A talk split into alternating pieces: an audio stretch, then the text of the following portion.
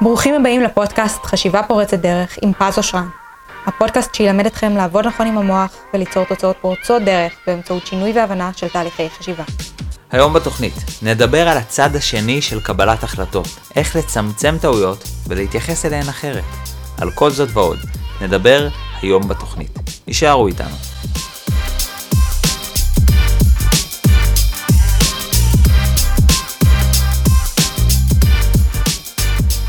היי היי, חברים, מה שלומכם? ברוכים הבאים לפודקאסט חשיבה פורצת דרך. למי שלא מכיר אותי ולמי שחדש, אז נעים מאוד. אה, קוראים לי פז אושרן, אני מאסטר ומורה ל-NLP, בארצות הברית גם מאסטר בהיפנוזה, חיברתי שלושה רבי מכר, הספר הרביעי שלי יצא ממש ממש בקרוב. אה, יש לי בית ספר ל-NLP ברמת גן, קליניקה בראשון לציון, ואני מגיש לכם גם כאן את הפודקאסט הזה, חשיבה פורצת דרך, בכל יום שני ובכל הפלטפורמות. ואם אתם ותיקים, אז ברוכים השבים, אני באמת שמח שחזרתם, אתם באמת שווים, ממש... אה, אני באמת אוהב אתכם. הייתי רוצה לשמוע מה שלומכם, איך עבר עליכם השבוע, איך היה החורף, הסופה הזאת שעברנו. Uh, זהו, אני באמת באמת אוהב אתכם, אני לא צריך כבר לספר לכם כמה אתם שווים וכמה כיף שאתם עוקבים כל כך הרבה פרקים, אנחנו כבר פרק 54, מישהו קולט את המספר המטורף הזה? זה 54 פרקים שעברנו ביחד, עברנו ממש דרך ארוכה. החדשים ביניכם, תעברו איתנו שוב את הדרך הזאת, כי זה באמת uh, דרך מדהימה, עברנו כל כך הרבה נושאים. סתם אני אשתף אתכם שלפעמים אני שואל את עצמי, מה עוד יש לי לחדש להם, על מה עוד לא דיברתי, כי אני גם משתדל שלא יהיו כפילויות. זאת אומרת, מה שיש בפודקאסט יש רק בפודקאסט, זה לא דומה נגיד למה שיש בקורס או בספר. אז זאת אומרת, מה שיש בספרים יש בספרים, מה שיש בפודקאסט יש בפודקאסט, מה שיש בקורס יש בקורס, אין כפילויות. אז כאילו אני צריך לחדש על כל זה משהו נוסף. וזה כל פעם קצת, קצת לשבור את הראש, אבל אני חייב להגיד שמגיע לכם, אתם שווים את זה. שווה לעשות את כל הדבר הזה בשבילכם, אה, גם על כל האהבה הזאת שאתם אה, נותנים, זה באמת מחמם את הלב. אני באמת באמת אוהב אתכם, על ההשראה הזאת שאני מקבל מכם כל כך הרבה סיפורים על ההשראה שאתם גם מקבלים וגם נותנים ומעבירים הלאה, שזה מטריף כל פעם מחדש. יאללה, בואו ניכנס לפרק של היום כבר, למה אנחנו מחכים? היום אנחנו נעשה איזשהו פרק שהוא טיפה ממשיך את הפרק של פעם שעברה, כי פעם שעברה דיברנו על איך להחליט חכם, והפעם אנחנו נדבר קצת על הצד השני, על הנושא של אה, איך לצמצם טעויות. הרי בטוח, אין מה לעשות, כולנו עושים טעויות, אני לא מכיר אדם שלא עשה טעויות, אמ, ואם יש אדם שאומר, תשמע, אני לא עשיתי טעויות, אז הוא פשוט לא עשה מספיק, וזה טעות בפני עצמה. אבל מה שכן, כולנו יכולים לצמצם את כמות הטעויות שאנחנו עושים. וגם אם אנחנו עושים, סתם דוגמה, אה, עשר טעויות בחודש, אז אם נוכל לצמצם את זה לשמונה טעויות או לשבע טעויות, זה יכול להיות מדהים, זה יחסוך לנו הרבה כאב ראש, אנרגיה, זמן, לפעמים גם כסף. זה יכול לחסוך לנו הרבה, ואנחנו נתעסק בשאלה הזאת של איך אנחנו מצמצמים טעויות, איך אנחנו חוסכים טעויות. הרי בסופו של דבר אף אחד לא אוהב לעשות טעויות, כן? זה לא... גם האנשים המצליחים וגם אלה שהם, אה, נקרא לזה בצד השני של הסקאלה, אף אחד לא באמת אוהב לעשות טעויות, זה לא שיש מישהו שנהנה מזה. יש אנשים שיותר אדישים לזה, יש אנשים שלמדו להתמודד עם זה, אבל, אבל אף אחד לא אוהב לעשות טעויות. כולנו בסופו של דבר רוצים להפחית את כמות הטעויות שאנחנו עושים, ו... ואנחנו נתעסק בשאלה הזאת, איך אנחנו יכולים לצמצם את כמות הטעויות שאנחנו עושים. אה, יש לזה כמה דרכים, זה ללא ספק יכול לעזור לנו הרבה מאוד. אה, אני לא חושב שיש דרך שבה נוכל לצמצם לאפס את כמות הטעויות שלנו, כי בסופו של דבר אני חושב שזה טבעי לטעות, ויותר מזה, טעות בסופו של דבר מתגלה רק בדיעבד. זאת אומרת, הרי בתכלס אנחנו יודעים אם טעינו או לא טעינו רק בדיעבד. בזמן ההחלטה או לפני, קשה, לפעמים זה על סף הבלתי אפשרי לדעת אם זו החלטה טובה או לא. אנחנו יכולים לדעת רק אם זה, אם זו החלטה טובה או טעות רק בדיעבד. ולכן מישהו שיודע מראש אה, לא לטעות זה מישהו שהייתי ממליץ לו למלא לוטו או משהו כזה. אה, אז, אז אנחנו רוצים לפחות לצמצם, אם לא להוריד לאפס, כי להוריד לאפס זה בקשה לא ריאלית, לא הגיונית אפילו, להוריד לאפס, אבל לצמצם ככל האפשר את כמות הטעויות. תחשבו איזה דבר מדהים, אם אנחנו, סתם דוגמה, במקום אה, 40% טעויות, במקום 30% טעויות, נעשה 20% טעויות, זה, זה יכול להיות מדהים. אז, אה, אז אנחנו נתעסק באמת בשאלה הזאת, איך אנחנו מצמצמים את כמות הטעויות, במיוחד לאור זה שקשה לדעת לפני, קשה לדעת מראש מה יהיה. טעויות זה משהו שאנחנו יודעים רק בדיעבד. אה, אז, אז אנחנו באמת נתעסק בשאלה הזאת, ו, וככה בצורה שתשלים לנו את הפרק האחרון, כי אני חושב שאם יהיה לנו את שני הצדדים, אז באמת קבלת ההחלטות שלנו תהיה הרבה יותר טובה. זאת אומרת, אם אנחנו גם נדע לקבל החלטות טובות, וגם נדע לעשות פחות טעויות, או לצמצם את כמות הטעויות שלנו, אין ספק שההחלטות שלנו והדרך והתוכנית ולאורך הזמן, הדרך שבה אנחנו נצעד היא תהיה הרבה הרבה יותר טובה. גם אם זה אגב החלטות קטנות, גם זה לפעמים פעולות קטנות, מה שנקרא small steps, big results.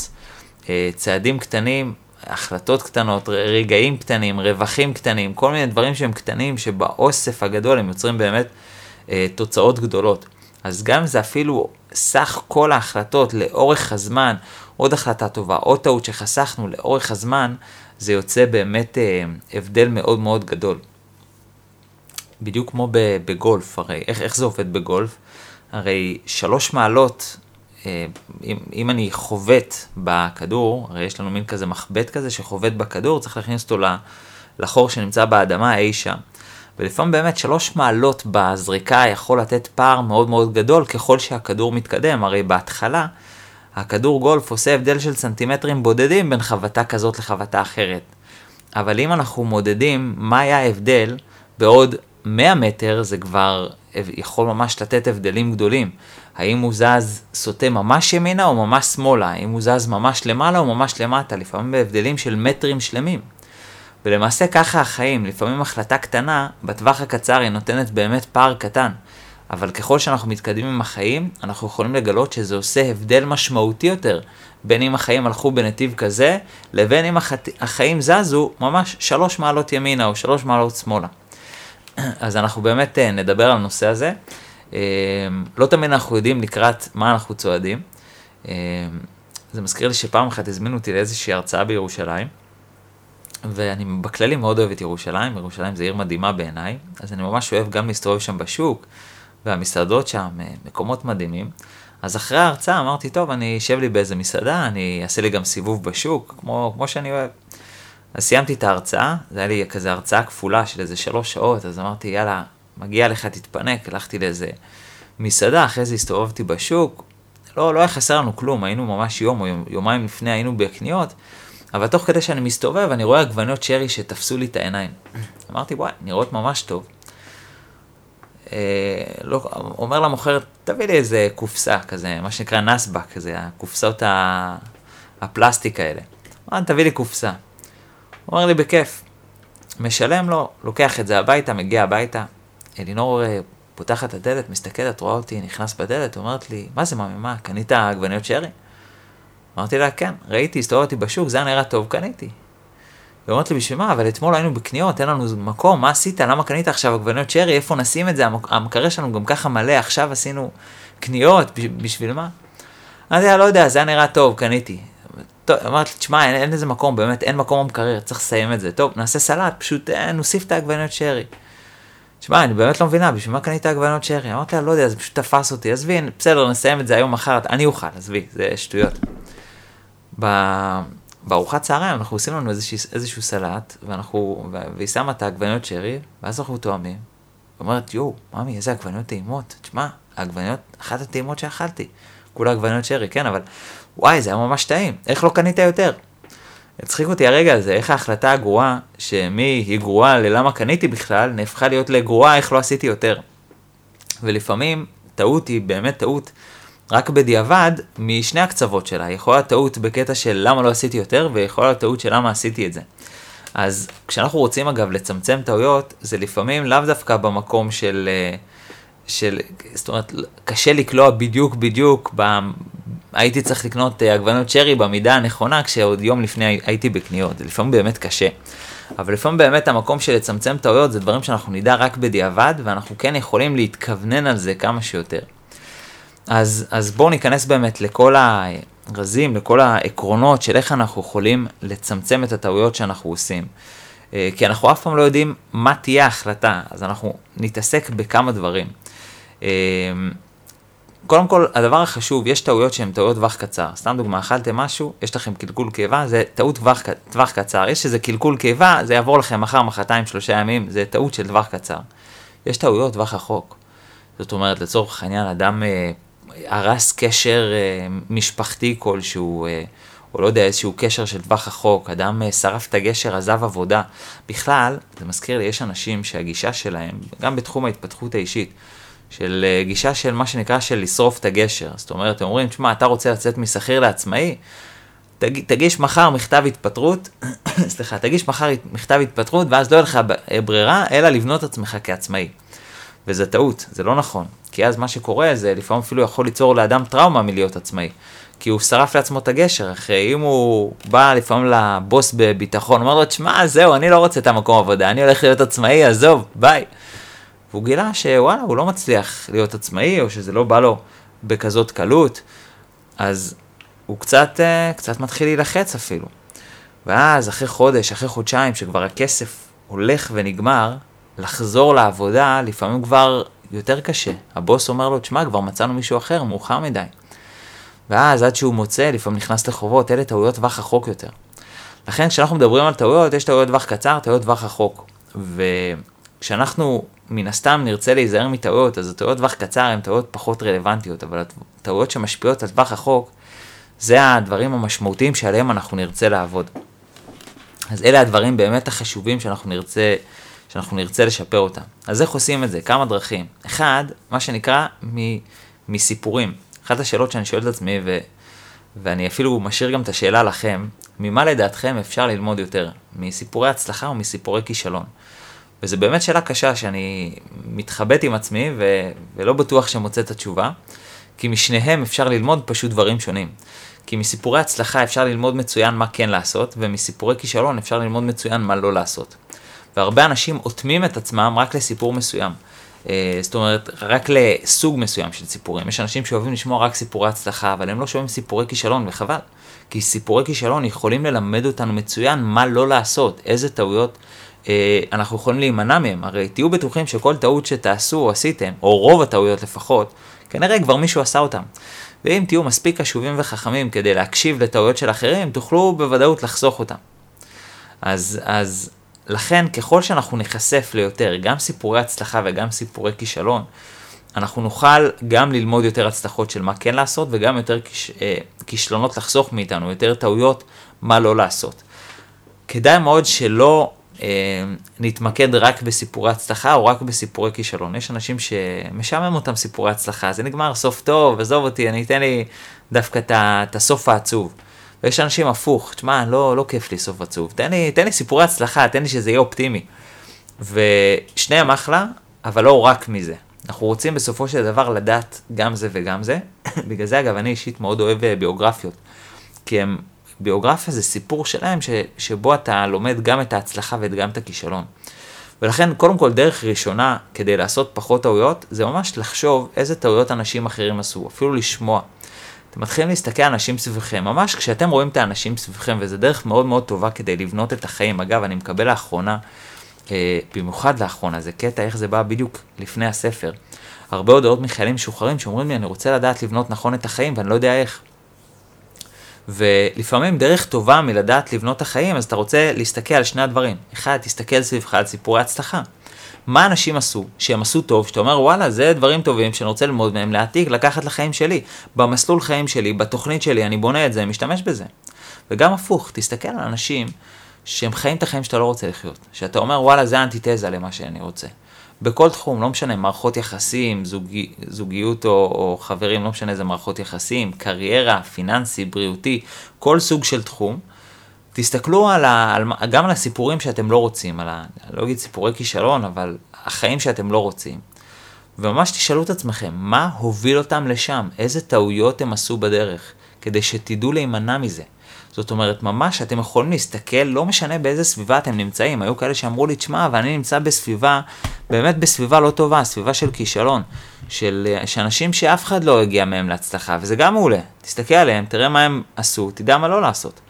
אז, אז אנחנו רוצים ללמוד גם מסיפורי הצלחה וגם מסיפורי כישלון, ולכן באמת כדאי להתחיל להקיף את עצמנו, או לבחון, להתחיל להקיף את עצמנו, לשמוע גם סיפורים, סיפורים כאלה וגם סיפורים כאלה, ומשניהם ללמוד. זה הכי חשוב, ופה באמת נכנס הסעיף השני, ללמוד מכל טעות. לא חייב טעויות שלכם, אבל ללמוד מכל טעות. ועל זה אני מאוד אוהב להגיד, מותר לעשות כמה טעויות שתרצו, רק אידיאלית לא לעשות פעמיים את אותה טעות. ו... ולכן, כשאני אומר אגב לא לעשות פעמיים את אותה טעות, זה בסדר כמובן גם אפילו טעות של מישהו אחר לחסוך, שהיא לא תעשה פעם שנייה על ידכם.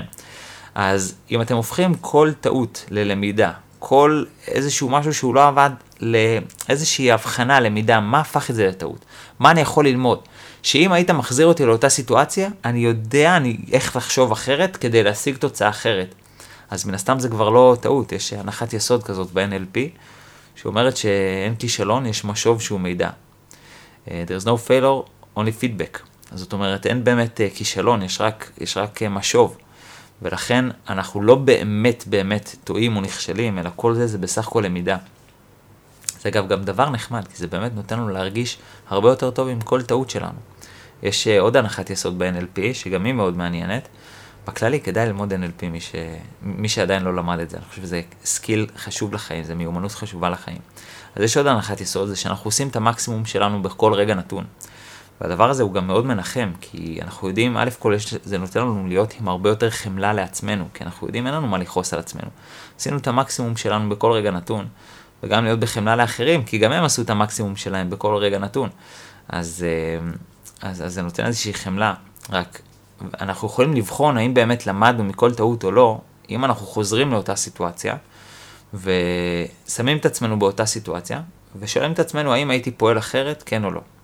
אבל לא פועל אחרת כי אני יודע מה תהיה התוצאה, אלא פועל אחרת רק מתוך הלמידה. זאת אומרת, האם יש לי איזושהי מיומנות חדשה או הבחנה חדשה, שאם היית שם אותי באותה סיטואציה, באמצעות התפיסה שגיבשתי, באמצעות העקרונות שלקחתי על עצמי, אני יכול להחליט חדש. כי אם התשובה היא כן, אז מעולה, למדת מזה, ואם לא, אז באמת לא למדת. אז לכן, כדי לא לחזור על טעויות, שתבינו שאם אני לא חוזר על אותה טעות כמה פעמים, אני כבר מצ... מצמצם דרמטית את כמות הטעויות שאני עושה בחיים שלי.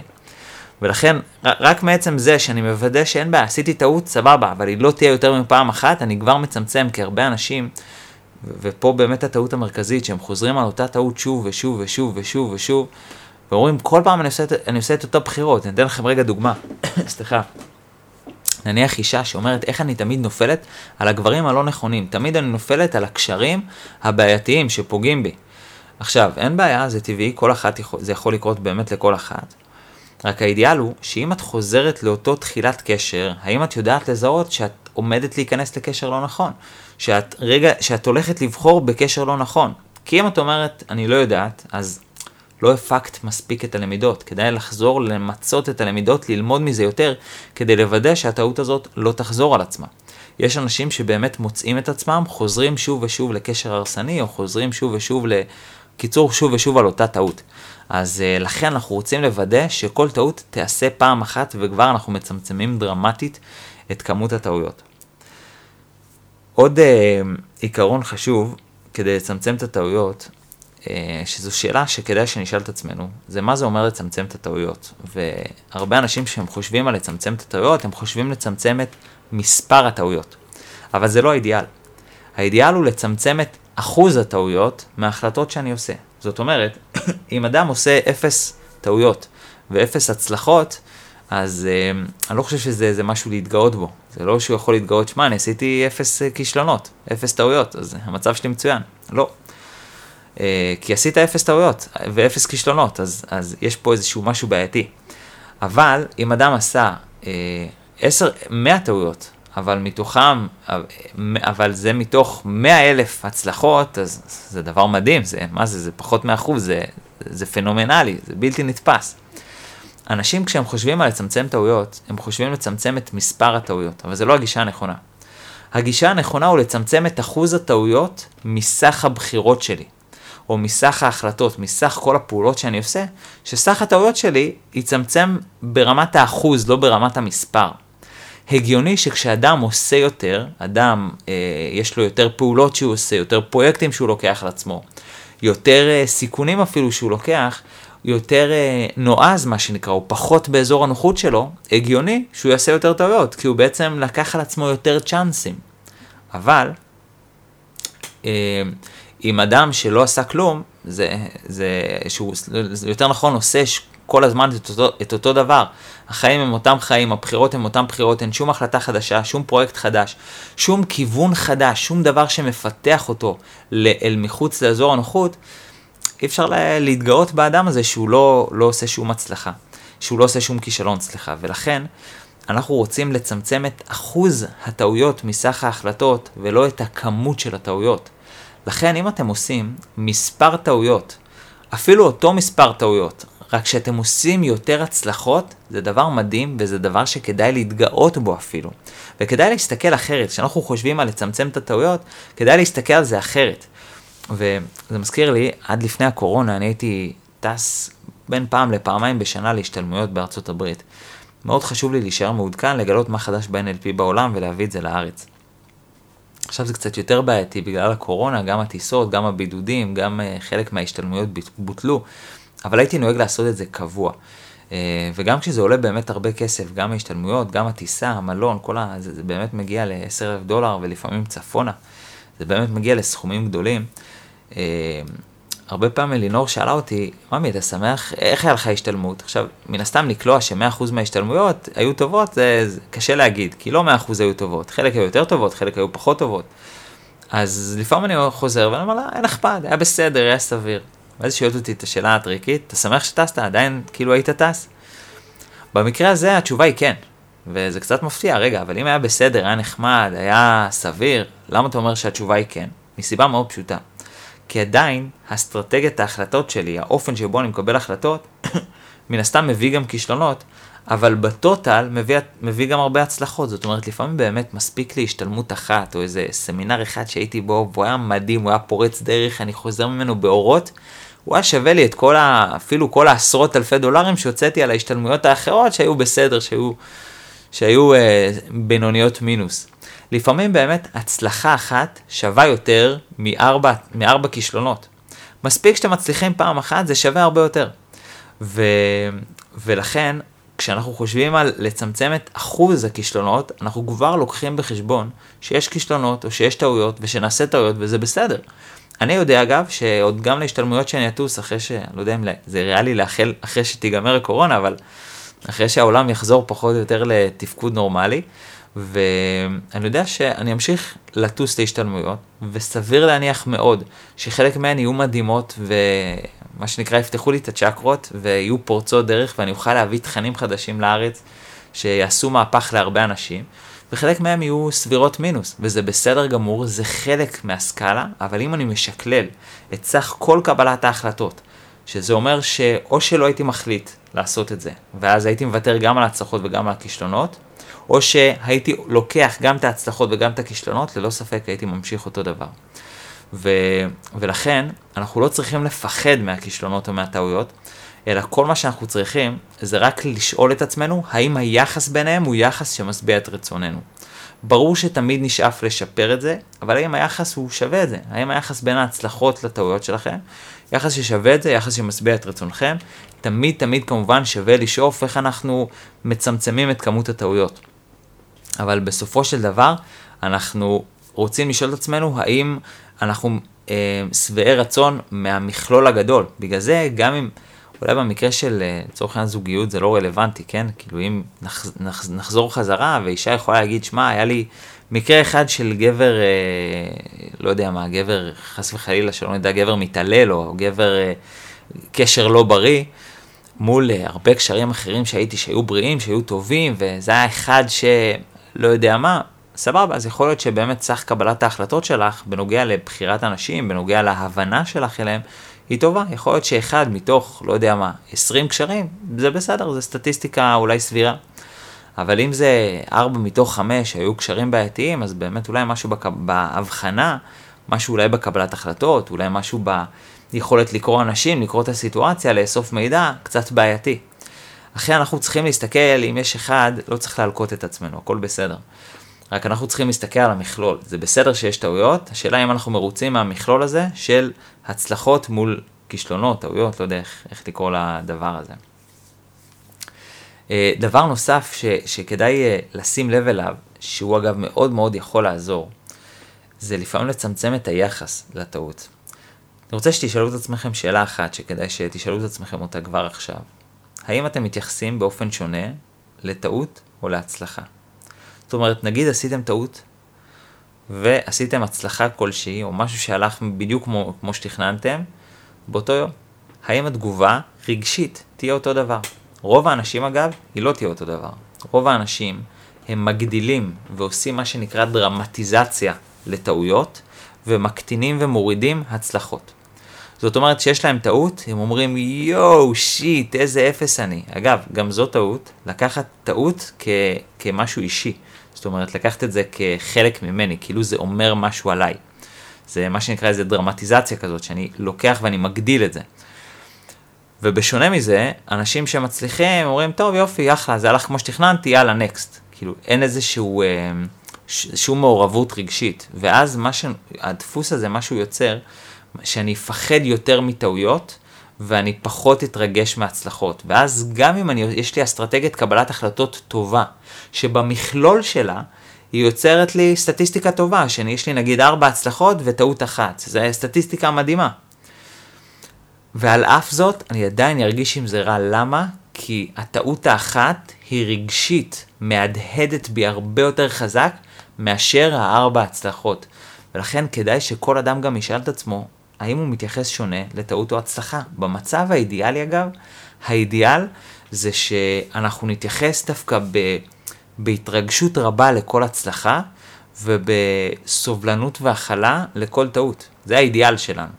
מן הסתם, להגיד לאדם לעשות את זה, זה אדם שאין לו כלים של NLP והוא לא יודע איך, איך לשנות לעצמו מחשבות, רגשות והתנהגויות, אולי זה קצת, אולי אפילו בלתי אפשרי. אבל זה בגדול האידיאל, זאת אומרת, אפשר לשאוף לזה, אפשר אגב לפעול, אתם יודעים מה, גם, אה, גם מי שאין לו כלים אה, לשנות מחשבות, רגשות והתנהגויות, הכלי של איך ללמוד יכול מאוד לעזור לכם, אז אם אתם עוברים על הטעויות שדיברנו שם, של לזהות, לזהות בדיעבד, זיהוי מקדים ובחירה חדשה, כל השלבים שדיברנו שם, אז, אה, אז אפשר אפילו לעבוד על זה כבר, כבר עם הכלים שיש לכם כיום. אבל אידיאלית ללא ספק לשנות את היחס בין איך אני מתייחס להצלחה לאיך אני מתייחס לטעות. אם אני מתייחס לטעות באובר רגישות ולהצלחה בחוסר רגישות, יש פה בעיה שעשויה לפגוע בי גם בקבלת החלטות טובה. זאת אומרת, גם אם יש לי תהליך טוב של קבלת החלטות, הוא עשוי להיפגע, אני עשוי לזנוח אותו, אני עשוי לפחד ממנו, רק בגלל שהטעות הקטנה עוברת דרמטיזציה, עוברת הגדלה, והיא מרגישה לי הרבה יותר משמעותית מאשר הארבע הצלחות, למרות שלוגית והגיונית זה אמור להיות הפוך. הארבע הצלחות צריכות לרגש אותי הרבה יותר מאשר טעות אחת, הרי היחס הוא פה לטובתך. אבל, אבל אנשים בעצם ממש מגדילים את זה רגשית, וזה באמת עשוי לפגוע בהם בתהליך קבלת ההחלטות. אמ, לכן, סליחה, לכן אידיאלית באמת גם לשים לב, ממש תשאלו את עצמכם איך אתם מתייחסים והאם אתם מתייחסים שונה לטעות או הצלחה. היה לי גם, אספר לכם סתם מקרה שבאמת ריגש אותי בקורס של ימי שישי, בחור בשם מרק, בחור מתוק, מקסים, באמת, שסיפר שהוא ממש על כל טעות הלקה את עצמו, היה לו ממש הלקאה עצמית, אולי אני אעלה את התהליך הזה ליוטיוב, הוא באמת תהליך יפהפה. ועשינו איזשהו תהליך אה, NLP כזה, שבו באמת אה, מיפינו את, ה, את האמונות סביב זה, איזה תהליך שאחרי חצי שעה זה באמת הדבר הזה נפתר, אבל בין היתר אחד הדברים ש, שעלו במהלך התהליך, והסיבה שאני מציין את זה, זה בגלל האמונה שעלתה, איזושהי תפיסה כזאת שעלתה לו, שזה ירגיש לי לא בסדר להיות בסדר עם טעויות שלי. וזו תפיסה מעניינת שבאמת עשויה לגרום לאנשים לא להיות קלים עם עצמם בנוגע לטעויות, וממש באותו רגע עשינו איזשהו תהליך, שינינו את התפיסה, כדי, כמובן שינינו בצורה לא מודעת, כן? כי להגיד לאדם, תאמין אחרת זה לא, לא, זה לא פשוט, לא ריאלי, אבל לעשות איזשהו תהליך שעובד עם תת המודע כדי לשנות את התפיסה, זה מה שעשינו ומיידית, וכבר, אה, וכבר באותו רגע היה איזשהו טסט, לא, לא נכניס אתכם לעניינים, אבל כבר באותו רגע באמת הוא הרגיש אחרת לטעות. ו, ובאמת התפיסה הזאת, זאת אומרת, באותו רגע ממש לקחתי את זה ואמרתי, יואו, זה באמת משהו שווה לדבר עליו, כי הרבה אנשים ירגישו לא בסדר עם זה שהם ירגישו בסדר עם טעויות שלהם, וזו תפיסה שבאמת אה, עשויה לחבל לנו. האם אתם בסדר עם להיות בסדר עם הטעויות שלכם? האם זה בסדר מבחינתכם? כי לפעמים דווקא כשאנחנו מפחדים פחות מהטעויות, אז אנחנו עושים אה, אה, פחות טעויות. כשאנחנו מפחדים יותר מהטעויות, זה גורם לנו כל כך לפחד, להיכנס לחרדה, להיות שמרנים, ואז מתוך החרדה הזאת אנחנו עושים טעויות. אז האם אתם בסדר עם להיות בסדר עם טעויות? זה, זה גם שאלה שווה לשאול ככה, אני מעלה את זה בעקבות הסשן של הקורס של ימי שישי. זהו, אז אני אסכם לכם, אז איך עושים פחות טעויות? תזכרו, אז לעשות פחות טעויות זה לא לעשות פחות טעויות במספר, אלא פחות טעויות באחוז, זה בסדר לעשות טעויות, כולנו עושים טעויות, טעות בסופו של דבר מתגלה רק בדיעבד. לכן תלמדו גם מסיפורי הצלחה, גם מסיפורי כישלון, אל תעשו פעמיים את אותה טעות, זה בסדר לעשות טעויות, רק אידיאלית לא פעמיים אה, את אותה טעות. תלמדו גם מטעויות שלכם, גם מטעויות של אחרים, אתם יכולים לדעת אם טעיתם או לא. אם אתם חוזרים לאותה סיטואציה, תשאלו את עצמכם, הייתי פועל אחרת? האם הייתי מבין איך לפעול אחרת? האם יש לי את היכולות להבין איך לפעול חדש? אם כן, אז אתם יודעים שלמדתם ואתם כבר בכיוון טוב יותר. יש טעויות טווח קצר, טעויות טווח רחוק. אידיאלית כמובן אה, להשקיע את המאמצים בטעויות טווח רחוק, למרות שאני לא מזלזל גם בטעויות טווח קצר, ולשים לב איך אתם מתייחסים שונה לטעות והצלחה. עד כאן לפרק זה חברים, תודה רבה שהאזנתם לעוד פרק, אה, לפרק מספר 54 בפודקאסט חשיבה פורצת דרך, אנחנו כבר ממש מתקרבים לסוף של, אה, לסוף העונה, שכבר הפרקים עוברים במהירות מטורפת. אני מזכיר לכם את התחרות שלנו, שכל, שאחד מכם יכול לזכות בספר החדש, הספר הרביעי, שיצא ממש בקרוב, שנקרא השתחררתי מה עכשיו, שהוא מלמד איך לבנות נכון את העתיד, איך לבנות נכון את החיים, הוא בעיקר לחיילים משוחררים, למרות שבקבוצת ניסוי שעשיתי, גם כאלה שהם לא חיילים משוחררים מצאו בו המון ערך והוא באמת מדהים, אבל אין ספק שהוא מכוון בעיקר אליהם. אה, אז אחד מכם יכול לזכות בספר הזה במתנה עם משלוח עד הבית, ראשון לפני כולם, כל מה שצריך לעשות, להעלות פודקאסט, אה, להעלות פודקאסט, להעלות סטורי, אה, גם לפייסבוק, גם לאינסטגרם, או אחד מהם, ש... אם אתם רוצים להשתתף בשתי התחרויות זה גם אחלה, לתייג אותי, שאני אראה שעשיתם את זה. את פז אושרן, חשיבה פורצת דרך, פשוט להוסיף תיוג ולרשום בתוך הסטורי על כלי אחד, לספר איך השתמשתם בו. ספרו לנו על סיפור הצלחה, ככה נוכל גם ללמוד מזה, תזכרו, אנחנו לומדים גם מהצלחה, גם מכישלון. אז לספר את זה בסטורי, ו, אמ, ואחד מכם יזכה בספר, ואני מקווה שבוע הבא כבר אני אוכל להגיד שהמכירה המוקדמת לספר אה, נפתחה, כי באמת מחכה ספר מדהים. אה, זהו, עד כאן לפרק הזה. אה, כאן. אני גם אזכיר לכם שמי שרוצה להצטרף לקורס המטורף שלנו, אז מוזמן לחלוטין, הוא קיים גם בווידאו וגם פרונטלי, יש לנו קורסים מדהימים, בהחלט משנה חיים, מוזמנים באהבה. ועד כאן לפרק מספר 54 לצמצם טעויות. אה, אנחנו נהיה כאן גם בשבוע הבא, כל יום שני בכל הפלטפורמות, חשיבה פורצת דרך. חבר'ה, שיהיה לכם המשך שבוע מצוין וחורף נעים. אוהב אתכם. ביי בינתיים. תודה שהאזנתם לחשיבה פורצת דרך עם פז אושרן. ניפגש גם בשבוע הבא, ביום שני, בכל הפלטפורמות. בינתיים, אתם מוזמנים ליהנות מכל התכנים שכבר פרסמנו בערוץ היוטיוב או מהספרים שיצאו לאור. כדי ליצור איתנו קשר, תוכלו למצוא את פרטי ההתקשרות מתחת לכל סרטון ביוטיוב או באתר pazosran.co.il.